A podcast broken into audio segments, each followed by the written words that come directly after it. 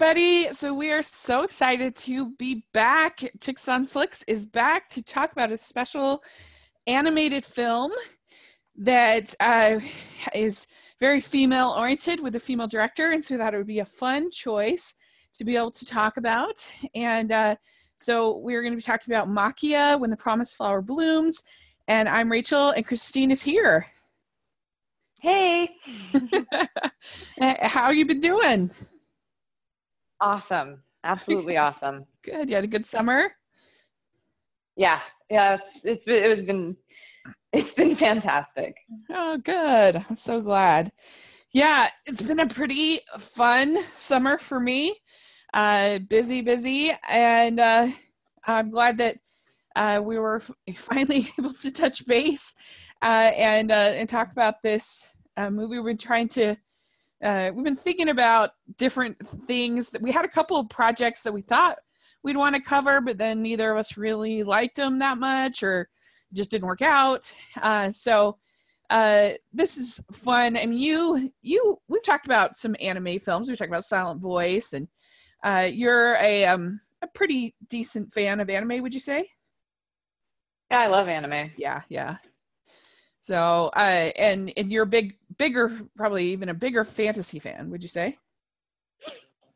Um, yes. Same. I think fantasy is my genre for sure. The thing that I think my love for anime and fantasy have in common is that my intense love for it makes me intensely picky about it. I probably have maybe five fantasy series that I actually enjoy reading, even though it's my favorite genre. Interesting. So yeah. Yeah. Cool. What are some of those five that you are are your favorites? Oh my goodness. so, um, Mistborn by Brandon Sanderson is my very favorite fantasy trilogy. Oh. Um, it is phenomenal. it is a work of art. I love it so much. Um, of course, you know, The Lord of the Rings and Harry Potter are classics. Um, but I also really enjoy Patrick Rothfuss's The Name of the Wind.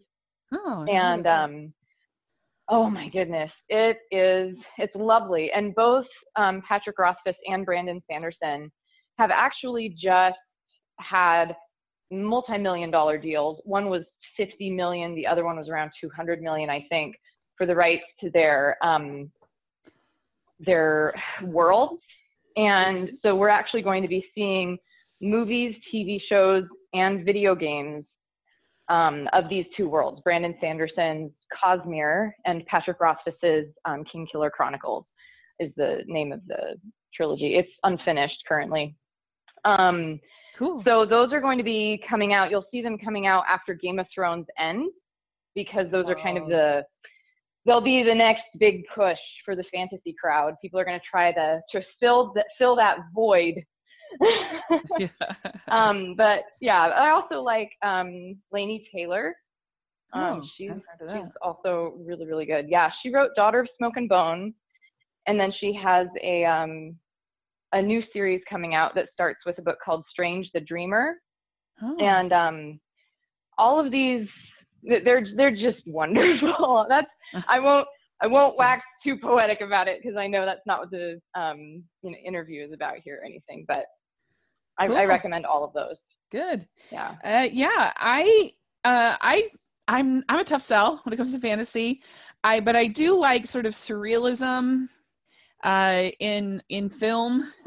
Uh, that to me is typically depends. It can be uh, much too much. You know, it's it's weird. I don't know where the line f- you know falls, but uh, I I don't know. I find that more entertaining almost when there's sort of when it's just kind of your Alice in Wonderland kind of like uh, mm-hmm. just real something really crazy as opposed to like mythicism and lore like it doesn't usually interest me that much um but mm-hmm. i i also like fairy tales i guess that's sort of what i my end of the fantasy kind of spectrum but mm-hmm. i i just typically find stuff that is true fantasy to be boring for me. And it's crazy because you think like they're making all this worlds and stuff and it should be, you know, really the opposite of boring because it's so creative. But for me, I, I find that they often focus so much on the uh, the the lore and explaining the setting that I just Mm-hmm. I just disengage. And one of the things I think that's so brilliant about the Peter Jackson Lord of the Rings is like they almost get uh, they get through all of uh, at least a lot of it. There's certainly some parts that do still bore me in that series, even though I like it. Um, but at the very beginning, the sort of exposition about the history of the ring and who the different tribes are, who you know the different lands, whatever. Mm-hmm. Uh, that is so helpful in just kind of getting done with all that, so that the focus of the story is pretty simple. You know, it's just this simple Mhm. story about these characters that are trying to return this this powerful ring and defeat this evil. It's a good versus evil story as opposed to just like I don't know, something that's just kind of like the Hobbit movies. I just thought were so difficult to get through. I was so bored, and I just yeah, I actually didn't finish watching those. Did ya? I gave up. I- was I just- terrible. I mean, it, it's desolation of Smaug. It takes them almost two hours just to get to Smaug, and I know some people just love like spending time in Middle Earth and with these characters, and that's enough. But for me, I was just it just wasn't cutting it for. Um, yeah. well, and I don't think that that's a problem reflected in the book or the story, right? Like that's that's Hollywood having Yeah. a hard time. Um, I'm not a big fan of the Hobbit book just because it's not it's certainly way better in the movies, but it's just kind of a whole bunch of adventures, so it doesn't really have that moral Mhm. gravitas the Lord of the Rings has. Mhm. It doesn't have any Mhm. stakes, and so that's what makes it a little bit less interesting to me. Um, Mhm. But yeah, certainly better than what Hollywood decided to do, make it into three movies. Oh my gosh, three Yeah. long movies. Um, yeah, well, and fantasy, so there are a lot of different ways to be a fantasy fan. So it's kind of funny when I say, oh, I love fantasy, because there are subgenres, and then there's the larger genre of just speculative fiction in general. And that's actually where I consider myself to fall. So, like, I love science fiction just as much as fantasy. Things like Your Name, that's anime Mhm. science fiction, or Cowboy Bebop, right, is Mm. anime space opera, which is also a type of speculative fiction. And so that to me is my genre. That's my comfort zone. But within fantasy, there are actually some corners that I have a harder time with. Mm. Um, epic fantasy or multi generational fantasy. Um, a few that I named fall under that category. Um, but like, I have never read Robert Jordan's Wheel of Time, uh, Sword of Shannara, any of those grand, sprawling epics, because that to me feels really, um, it's a massive commitment. And I'm not as Mhm. interested in the world as I am with the individual characters. yeah. Um, and I mean, I have a best friend who like swears the Wheel of Time is the most amazing thing ever, and, and maybe it Yeah. is, Yeah. but I just have a hard time sitting down and committing to that. Yeah. Um, and I love the show Game of Thrones, and I'm like the worst heretic in that world ever because I I just read the first book and I liked the show better. I thought that there was a lot in the book that came across as just kind of campy. Um, Uh-huh. especially there's a character named Tyrion, and in the books I thought that he was um, overly verbose and gimmicky and um, acted very silly in a lot of scenes. He was like doing flips off of a doorway in his entrance, um, and it was just like fantasy camp, like the kind of thing that most people Over make fun of, and, Yeah. and and right, and none of that is in the show. They take all of his best, you know, monologues and they cut them down into these pithy one-liners in the show, and I, I happen to love that. It feels a lot more focused to me Uh-huh. Uh-huh. um, and like something that I can enjoy taking seriously. Um, but I, I have literally never met anyone else who was a fan of the show that thought that the books weren't as good as the show. So I probably shouldn't be saying this where when it's going to go public, but at least just reading the first book, that was my opinion. Um, Yeah. It can happen. I mean, and there were some things, you know, that were there were some things that the book explained in more detail that I appreciated. There were some relationships that were different, um, and I have my gripes about the show. But overall, um, yeah, I, I, I liked the storytelling in the show better. Yeah. But Have, you ever seen er, seen or read Dune? That's the ultimate example of where you say Yeah, uh, epic. that- oh I've, my I've seen gosh. the movie. I haven't read the book. I wanted to die both times. It was so boring. I, it was the most boring story. I know that like Star Wars and everything was based off of it, but like, oh my gosh, like it was brutal. I read it for book club, and it was like the beloved novel of one of the other book club members, and I'm just like, yeah. Oh no. oh dear. Oh no. it's like the Don't you hate that of- when someone recommends something so highly, and then you delve into it and you're like, oh no, oh no. like we, me and this girl, gonna tell club, yeah, me and this girl in book club, we have completely different tastes, which is part of the fun of book club. Uh, but um, hmm but so I kind of knew, and I I knew enough about Dune to know it, that it you know that it was super boring, but it was it lived up to the reputation. Um, and I I don't know, but it was still just funny because I'm like. Oh wow! I, I almost envy that you can enjoy this terrible book, but uh, but it's I mean it's it started. It's a classic. I get that. It's just not for me. But anyway, so Yeah. my, well, I uh, was gonna say too. Oh, go ahead. no, I was just say that's my troubled troubled relationship with sci-fi fantasy. Yeah. Well, and then another subgenre that I don't enjoy as much is is high fantasy. So, like, Tolkien wasn't the first one to ever write elves, but in my opinion, he defined them. uh-huh. And I don't. And and most high fantasy is just a knockoff of that. So high fantasy is like second world level fantasy where it's it's not Earth at all, and you have you know magical creatures that exist as a matter of fact there that don't exist here. And um, if I start reading the back of a book and it says it has elves and dwarves, I won't read it. I'm not Mhm. interested. I dislike Eragon so intensely for that reason. It just was so derivative. Um, so yeah, epic fantasy and high fantasy, a little bit harder for me. So I do kind of like these kind of more borderline experimental fantasies. I like when they tweak history, um, Yeah. which is what I write. I write historical fantasy.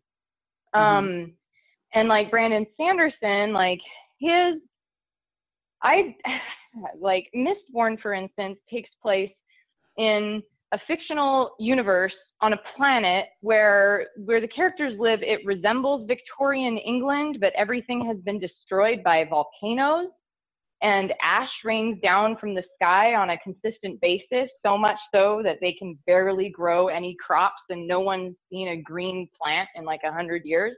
Uh-huh. Um, and then the characters find out that if they ingest certain metals, it will give them certain abilities. And that's just like, that's fantasy, but it doesn't sound like literally anything else. You know, it's just totally unique. Um, and then Name of the Wind is interesting because Name of the Wind begins with an onslaught of fantasy tropes, actually. Like it starts in a tavern with a you know, man telling his life's history, you know, and there's darkness coming on the horizon, and it's and it like, and at first you start reading it and you're like, what is, like, how is this popular? It's so cliche. But then the thing is, is the author um, takes all of those cliches and really kind of puts them through the grinder, and um, and kind of it's like in some ways he delivers those tropes better than anyone's delivered them and then in other ways he'll just turn them on their heads and that's Mhm. what makes name of the wind really fun.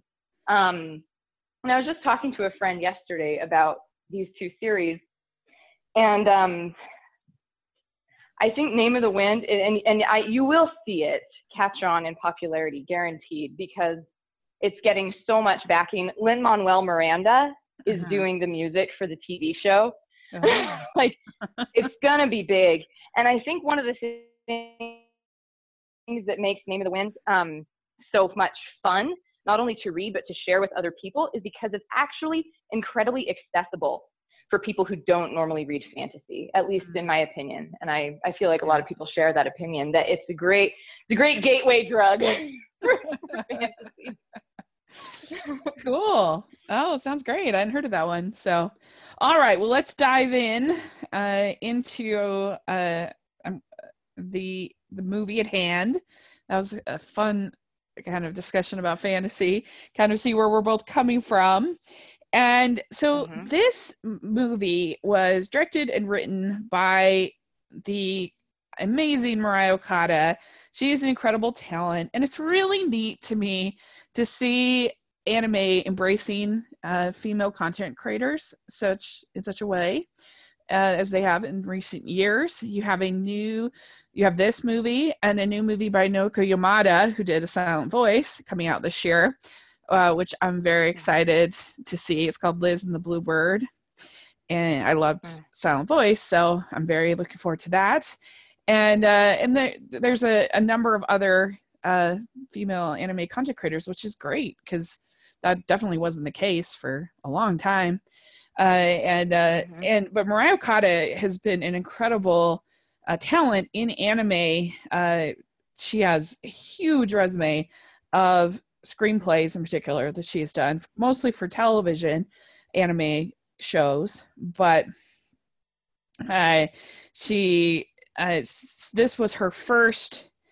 this was her first time directing. She has written some films but this was her first time directing and i i think it's you got to hand it to her for swinging for the fences and doing something so bold so ambitious on your first film and uh and making something so beautiful uh as an animator a writer uh a director i think it was a pretty gutsy project to take on. Would you agree with that? Yeah. Yeah. I think it was incredibly ambitious. Yeah. Mm-hmm. And I I uh, I think for me, I I really enjoyed it, and we'll talk about why and some things. It's not perfect, but for me, I really enjoyed it. Uh, and I think what impressed me the most is I really liked that it focused on a, a woman becoming a mother. And I really like the fact that Maquia as a character uh, is a flawed character. She's a pretty dynamic character, in my opinion. She's somebody who mm-hmm. uh, starts out kind of weak, and uh, and I, she becomes pretty pretty kick butt i think by the end and uh, it, you know i feel like it's become almost as much of a groaner these days to see the warrior woman as it is to mm-hmm. uh as to see the damsel distress and so i i feel like they did a pretty good job of creating this character who is somewhat fragile somewhat weak but then learns and grows and i i just really liked seeing her come to be a mother and and uh, so that was what I enjoyed about the film. Uh, were there were there I I know you're not as high on it as me, but were there some aspects that you that you that stood out to you?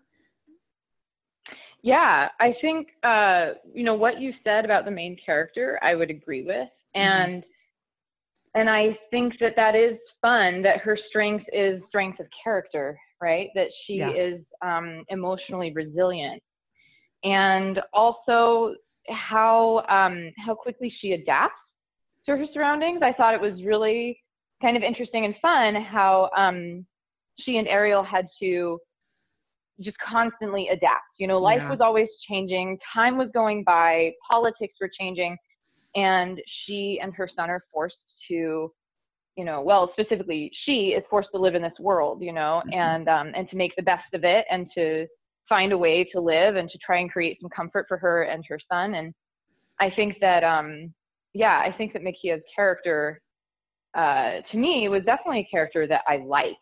Yeah, for sure. Yeah, That's really cool. Yeah, and I also I love the animation, and I also loved the music. The music uh, is by Kenji uh, Kawai. Kawai. Uh, he is a, a storied uh, anime anime composer. Uh, he is probably most known for doing the music for Ghost in the Shell, uh, the original Ghost in the Shell, and which is a beautiful soundtrack, um, beautiful beautiful score, and I think that he did a really good job with the music in this movie. Uh, so I think those are some of the strengths, and and we're gonna dive into some of the plot points. I don't think we're gonna be like super spoilery, but we might. We're just gonna talk a little bit about the plot. And uh, so, if you are really sensitive to those kinds of things, then you can, uh, you know, listen after you see it but uh, but hopefully we'll uh, entice you to give it a shot and, and see what you think. I will say it does have 100% on Rotten Tomatoes, which is pretty pretty fun. The setup for this movie is you have Maquia, who's part of this uh, kind of immortal race, uh, sort of like the the elves in Lord of the Rings, called the Lorps, and uh, and but they're not like truly immortal, but they just can they live longer than than humans. uh, but their village is attacked by uh, a people called the Mezartes, and they they want to get that immortality that into in, in so they attack them, and uh, she, so Maquia runs out into the village, uh, out into the forest, ends up out in the forest, and she, and but at the beginning, before she does that, uh, she gets this advice from one of the other leaders that uh, she says, "If you fall in love, you will be lonely." And uh, and I felt like that was kind of a little bit of a theme of the movie is uh, how her because she is immortal her son is growing faster you know she's going to end up being young when he's an old man kind of a thing and so time and kind of loneliness was sort of a, felt like a theme of the movie. Uh, could you see what do you think of that? Um yeah i would agree that that was a theme. Um i feel like it's really similar the nature of the character is really similar to um the unicorn or princess amalthea in the last unicorn. Oh, okay. Um, where the entire arc of the character is that they, you know, they come from this world that is immortal and pure and good, and then they venture into the world of men, and they come back with um, sadness and regret, and yet more humanity and compassion. Yeah. I can get all emotional just thinking yeah. about it. So yeah. Um, so yes, I I would agree um, that they set out with that theme. You know, uh-huh. I mean, I think that how successful they were at that theme maybe we'll bring that up a little later when I get to share my gripe list. But yeah, yeah I agree. Good. They were going for it. They were going for it. yeah. Okay. Good. Um, and I like the fact that uh, a lot of times these sort of immortal stories, you have the the uh, mystical female that sacrifices her her mortality to, because of the love of a her love immortal, which is fine as a story. But uh, this was kind of a different kind of sacrifice, a sacrifice of being a mother, uh, which as opposed to romance, which I kind of appreciated.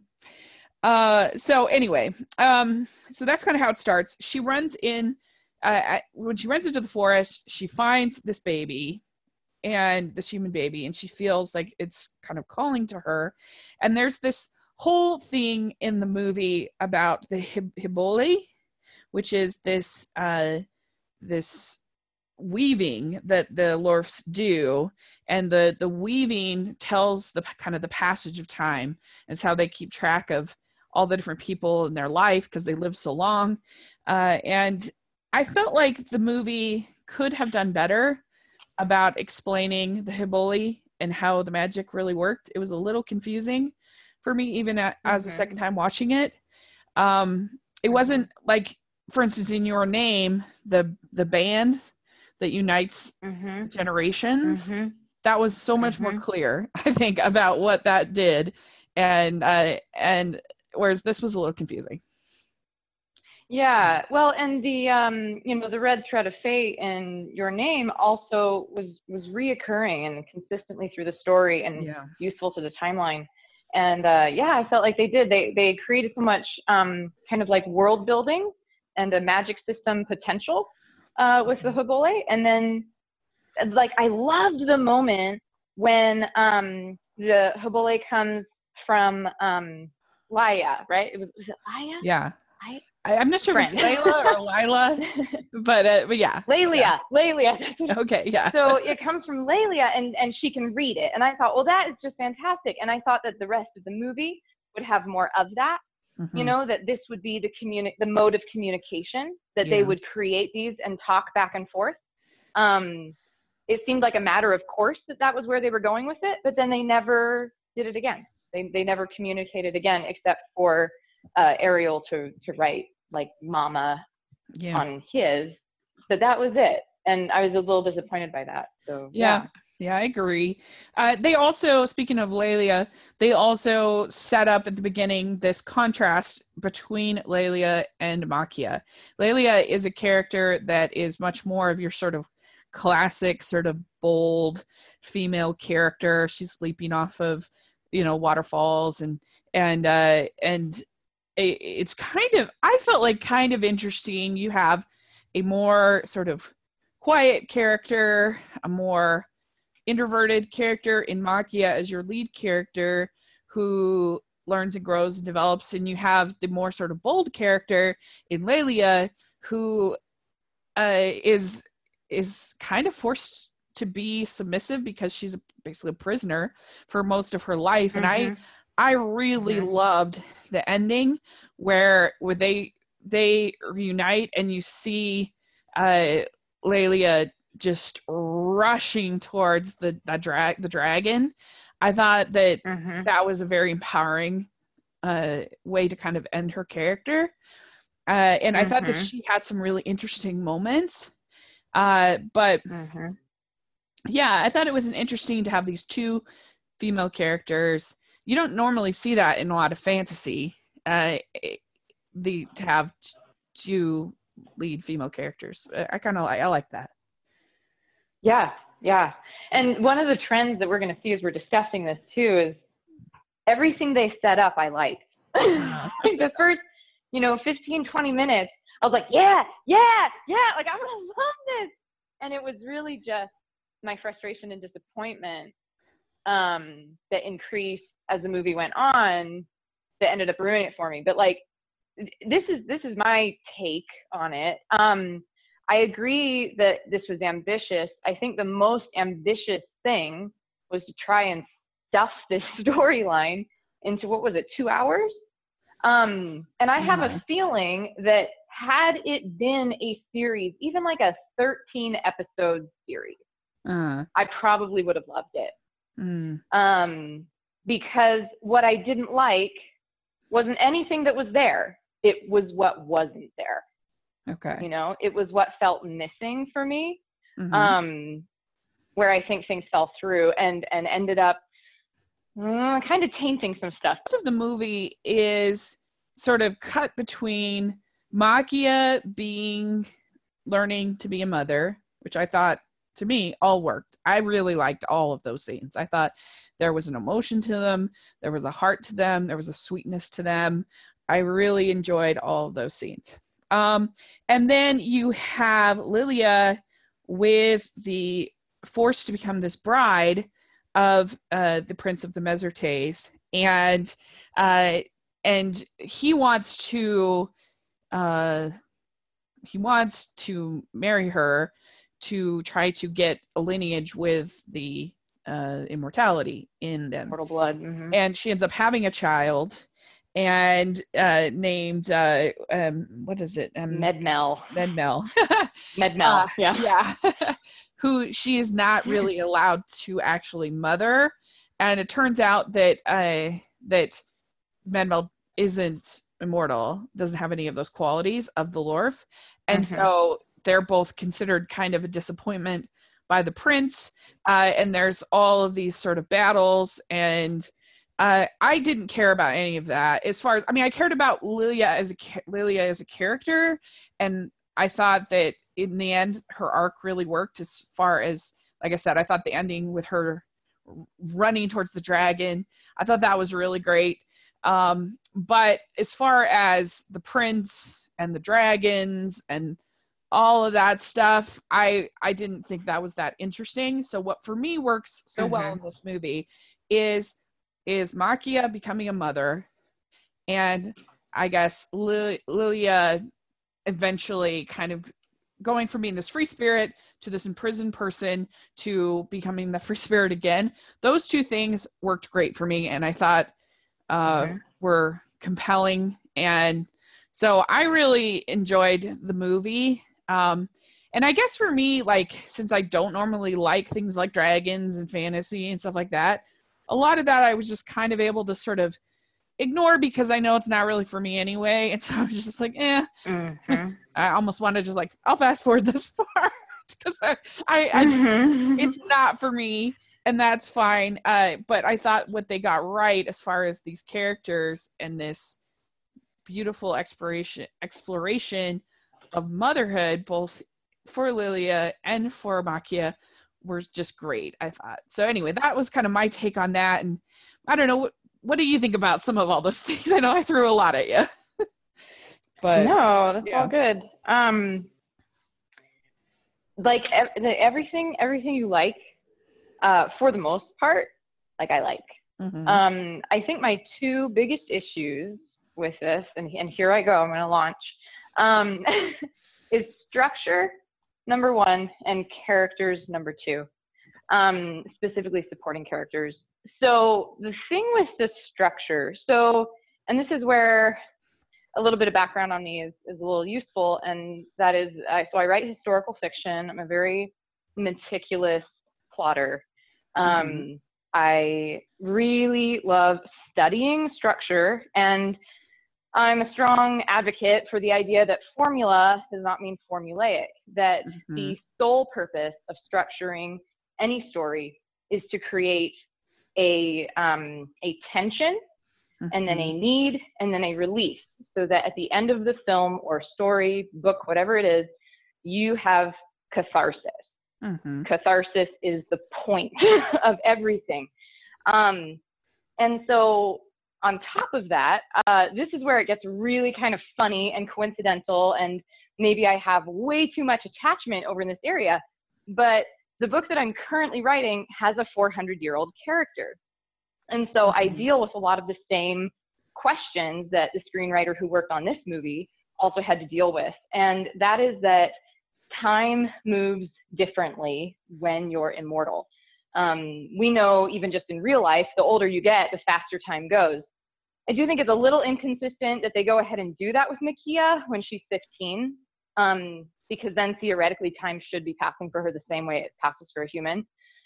Um, but let's pretend that she's not 15. Let's pretend that she already has a couple hundred years behind her, and so she has the mentality of this immortal person. Um, she's at mm-hmm. least been raised in an immortal society. Um, but the thing is, is like I loved that they came to the same conclusion that I had previously come to in my writing, and that is if time goes faster, what you're going to want to do when you tell their story is you're going to cover way more time. Um, mm-hmm. And that you're going to want to show key plot points that have years between them. And so that actually made me excited. When I started watching this and I realized they were going to do that, um, I was really happy because I was like, this, this, this, I, I think that that's exactly how you tell that type of character's story. Um, but it ended up for me being really uneven. And the thing is, is you want to, if you're going to condense that much, you're going to have to figure out what all of your story threads are, and you're going to have to figure out what all of your key plot elements are in each of those threads. And the way mm-hmm. that I usually organize it is I have a thread for every supporting character. Every other character that interacts with my main character is technically another storyline. So my character plus my villain is my story A, mm-hmm. but character plus everyone else is B, C, D, E, and F. And you have to have, at the bare minimum, three scenes that can move that relationship, that can move that storyline. And this is where structure spills into character mm-hmm. because mm-hmm. with um, Krim, I think his name was, he he doesn't have enough developmental scenes for you to understand his story um, and and relate to to him or, or what he's trying to do um, and so i felt like that was missing. I felt like Lelia needed more of her own arc so that we could because like we see what's happening to her. We're kind of given a shorthand for the fact that she's brave. She jumps off a waterfall. Okay great. But like i don't know how to relate to her yet. And then at the end of the movie i still didn't. Med hmm. mel had two scenes. No arc at all for med mel um, and then like the guy who was technically one of the Lorf, he was like half immortal. Like I never I, I wanted to know who he was. I was like, where's your arc? Like, what is it that you're doing? What are you learning? How are you growing? I I want to connect with you. I was fascinated. Yeah. And that's why I'm saying, you know, if it was a series, I think I would have been happy because I would have gotten that.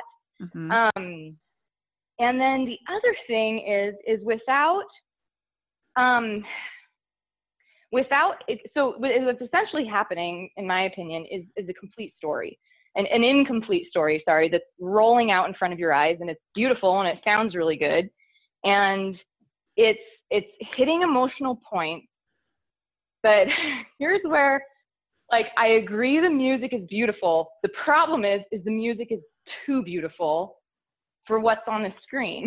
Meaning that if we don't understand the emotional relevance of what's happening on, on screen, not just a little toddler being cute, but like why it matters at all. And then we have music play. We do have an involuntary emotional reaction to that.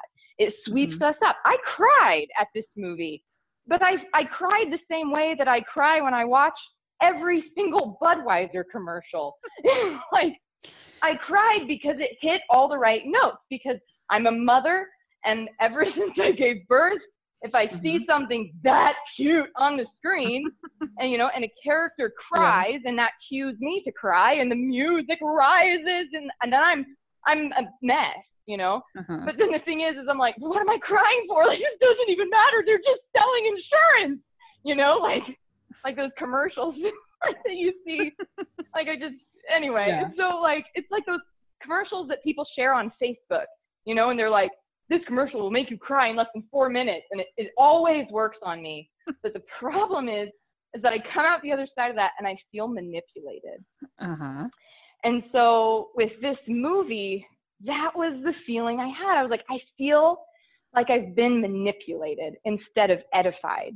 Hmm. And um, yeah, and, and one of the ways I think that you can kind of detect whether you're crying because of the story or you're crying because it's appealing to all of those human triggers in you is um if the character's crying because mm-hmm. like think of you know like lord of the rings the most powerful moment the most famous moment you know samwise gamgee i can't carry it for you but i can carry you uh-huh. sam is not wailing uh-huh. he's not howling in despair. You you cry. I cry just thinking about that scene because of what it means you know? And yeah. i felt like this movie had so many times where maquia was crying and the music was rising and it was so artificially emotional. Mm-hmm. um and i was like i don't understand what any of this means i don't understand the significance of any of this so it felt really um, surface level to me. Interesting. And um, like it had no meat. Uh-huh. Uh, so yeah, and that's where I think that like just just a little more structure, just a little more character, and I wouldn't have felt that way. The the music could have swelled, and I would have understood and and cried for a good reason. You know, fair, I don't know if that makes fair, no, fair any enough. sense.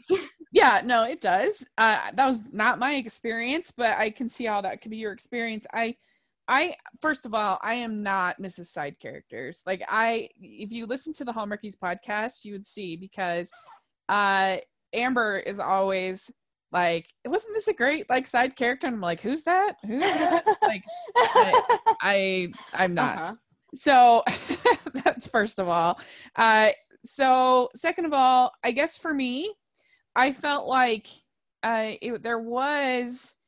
Uh, I I felt like they did earn the emotion for Maquia and her learning to be a, a mother with uh, Ariel and I mean she's so young and she makes mistakes and she has uh, moments of connection and moments where he is eh, you know rejects her where they learn and they grow like any you know that's what teenagers and that's what uh, kids do you know from time to time those moments of victory you have those moments of uh, it kind of reminded me in tone and feel of something like boyhood which is a movie i love you know just about this which is just about this mother and two kids and their life and um and uh, so maybe it's a little bit of almost a, a fantasy slice of life kind of a thing uh, a little bit but uh, i i did feel like like for instance the moment where she says that uh that uh she she she pulls him back from from almost falling and she says that you know mothers uh, that she's not gonna she's not gonna cry anymore and that she's going to you know she has this moment where she realizes she needs to be strong for her son. And i i think that that and then by the end you realize that you know she says uh she realizes that everyone will die and and mm-hmm. and that so she decides there and there moms don't cry and so then the end when she does cry i thought that it was actually pretty earned and mm-hmm. i i thought that um i thought that lelia was a good character and her not being able to see her daughter uh becoming kind of uh seeing some of her energy kind of people try to uh to uh, wound her to dampen her spirits, I guess. Uh, I I thought was a moving journey, but it was a believable and pretty heartfelt, moving story of a young girl who becomes a mother. And uh, yeah, all the fantasy stuff, I was just kind of like, okay, fine. Like they could have done a better job of the Hiboli. They could have done a better job of the the dragons with their like dragon illness thing, and there were only so many dragons that that, that were alive, and and at one point there were like only two, and so there was like this fight over the drag. Like all that stuff could have been better. For me, I didn't really care about it. Um, I was like, get back to another scene of her raising Ariel, and I thought that was really good and uh, um, uh, her desire to protect her son, I thought, and and her sort of inability to do that, I thought was an interesting sort of journey that she goes on.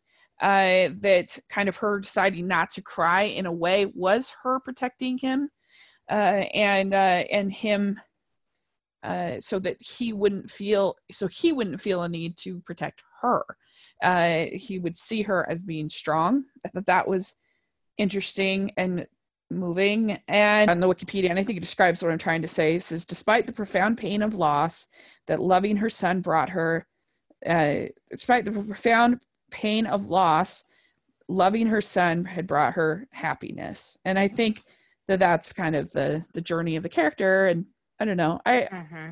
I really enjoyed it. I I thought that uh, it was nice to me to see a story that I actually liked the fact that it didn't waste my time with with details about the dragons, which I could care less about. I could care less about uh you know all the all I need to know is there's a battle going on. I don't care about what they're fighting about or whatever. Like I just need to know Ariel's gone to be a soldier and that we're trying to free Lilia from this this thing. That's it. I don't care about any of that kind of dynamics. That would have been very boring for me. I I kind of like the fact that she's she just was telling the life of one character and just focused on that as opposed to most fantasy, which to me gets very, very boring because it just, I don't know, the mysticism and the lore just isn't interesting to me.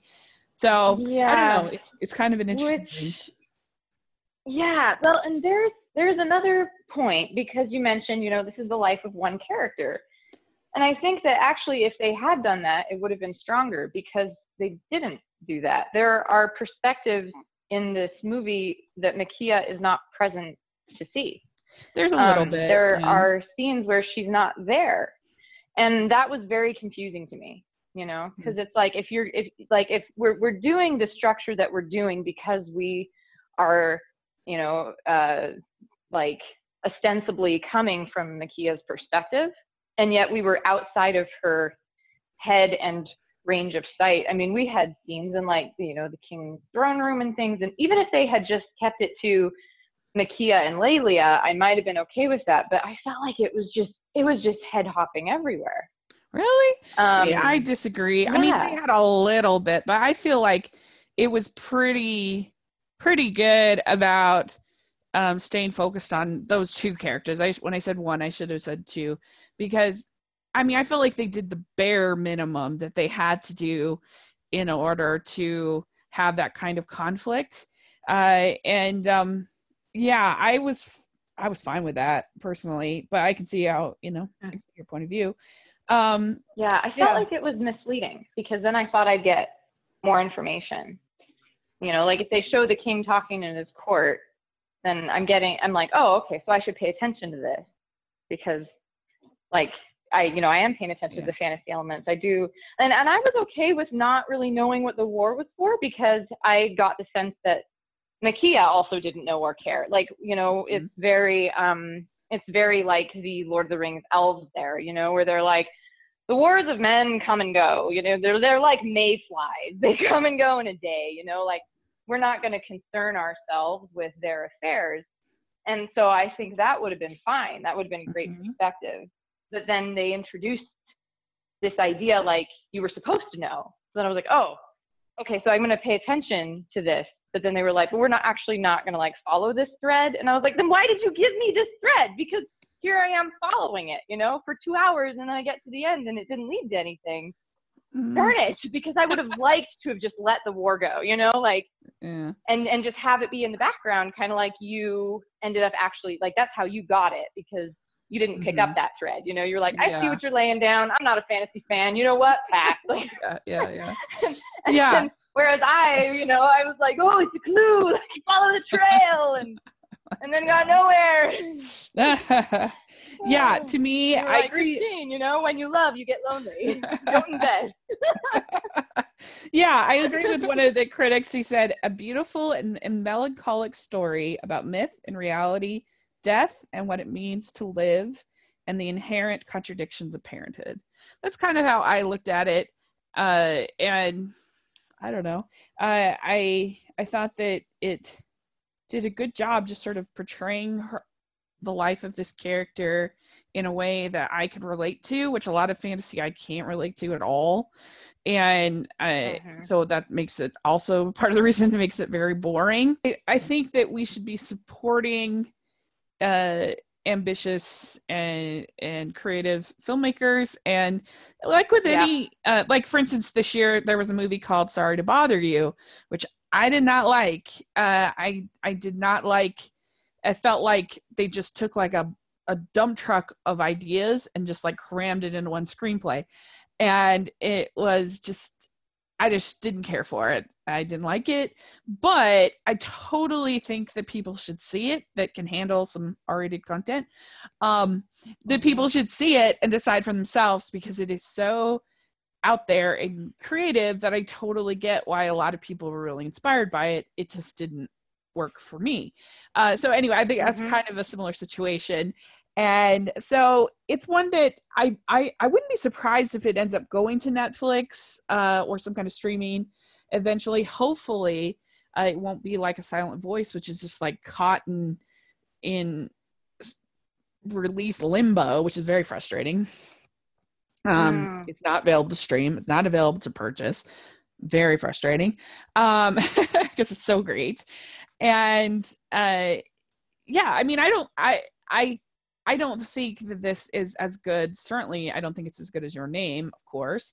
Um, and I don't think it's as good as a silent voice, but I just, I guess I went into it with actually pretty low expectations because I don't like fantasy. And so the fact that I got this story uh-huh. about a woman becoming a mother to me was like, oh, that was really refreshing and, uh, and, uh-huh. and something that I could relate to and that I found uh, moving. And so it's a, it's an interesting thing. And, so I really appreciate you taking the time to talk about this with me. I, I had a lot of fun just discussing it. I think it, it is, uh, like you said, it's definitely a movie that you'll think about, that you'll talk about, and that you'll enjoy. Mm-hmm. I think, I mean, like I said, I think like there were some parts that were undercooked as far as the Hibuli and the the dragons, and but again, I didn't really care about those parts. Um, and there were definitely mm-hmm. some pacing issues, and this is often a problem with with anime um even a silent voice which i love definitely had some pacing issues that could have made it a little bit better. Um but this uh it could have probably had a good 20 minutes trimmed and it would be for the better. Uh but you know it's an interesting thing and uh and so definitely i just recommend people try to find it if you can find it. And i hope that uh, the company that is marketing it will try to put some money behind it for uh, Oscars consideration because I think it's it's worthy of being in the discussion at least of that. Yeah, at least the sound score. Yeah, yeah. You know, so the, I think that it could definitely take a nomination there. I, uh, you know, we'll we'll just see. But uh, let us know what you think. Uh, if you've seen it, uh, then let us know what you thought of it, and um, in the comment section or on Twitter. Uh, and um, uh, where can people uh, where can people find you on on social media? ChristineTyler.com. Great. That's that's where all my information is. Okay. Uh, and I've been updating my blog every week for the last few months. Yay! so finally awesome. on top of that. okay, good. I'll so, have yeah. a link to that in the description section. People should definitely check it out. And you can follow me at Rachel's Reviews on iTunes and on YouTube. So please check that out. And uh, let us know if there's anything that you would like us to look at for Chicks on Flicks. And we'd love to hear your suggestions. And thanks again for taking the time to talk about this with me. I really appreciate it. Yeah, I appreciate it too. I think it's a great discussion. Yeah, it was a lot sure. of fun. It was very fun. So, all right. Well, we will uh, we'll talk. Hopefully, we'll talk again soon. And um, uh, yeah, Thanks again. Bye. Yeah, thank you. Bye.